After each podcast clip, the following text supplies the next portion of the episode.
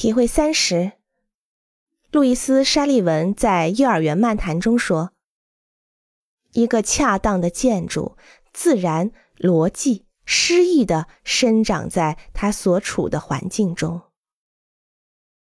体会三十一。提高设计水平的过程，不在于单个建筑方案的完美与否，而在于你在这次设计教学中所收获到的最有价值的知识。并且能够将它们运用到你的下一个设计中。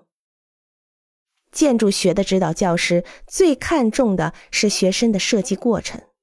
如果一个指导教师给一个看起来不是很优秀的方案打了高分，那有可能是因为这个学生在设计过程中认真思考，并且付出了努力。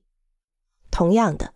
一个看起来十分出色的方案，可能到最后只得到一个普普通通的分数。为什么？因为一个设计过程草率、懒散，甚至最后的成果都是靠歪打正着得来的方案，即使再好，也不值得一个高分。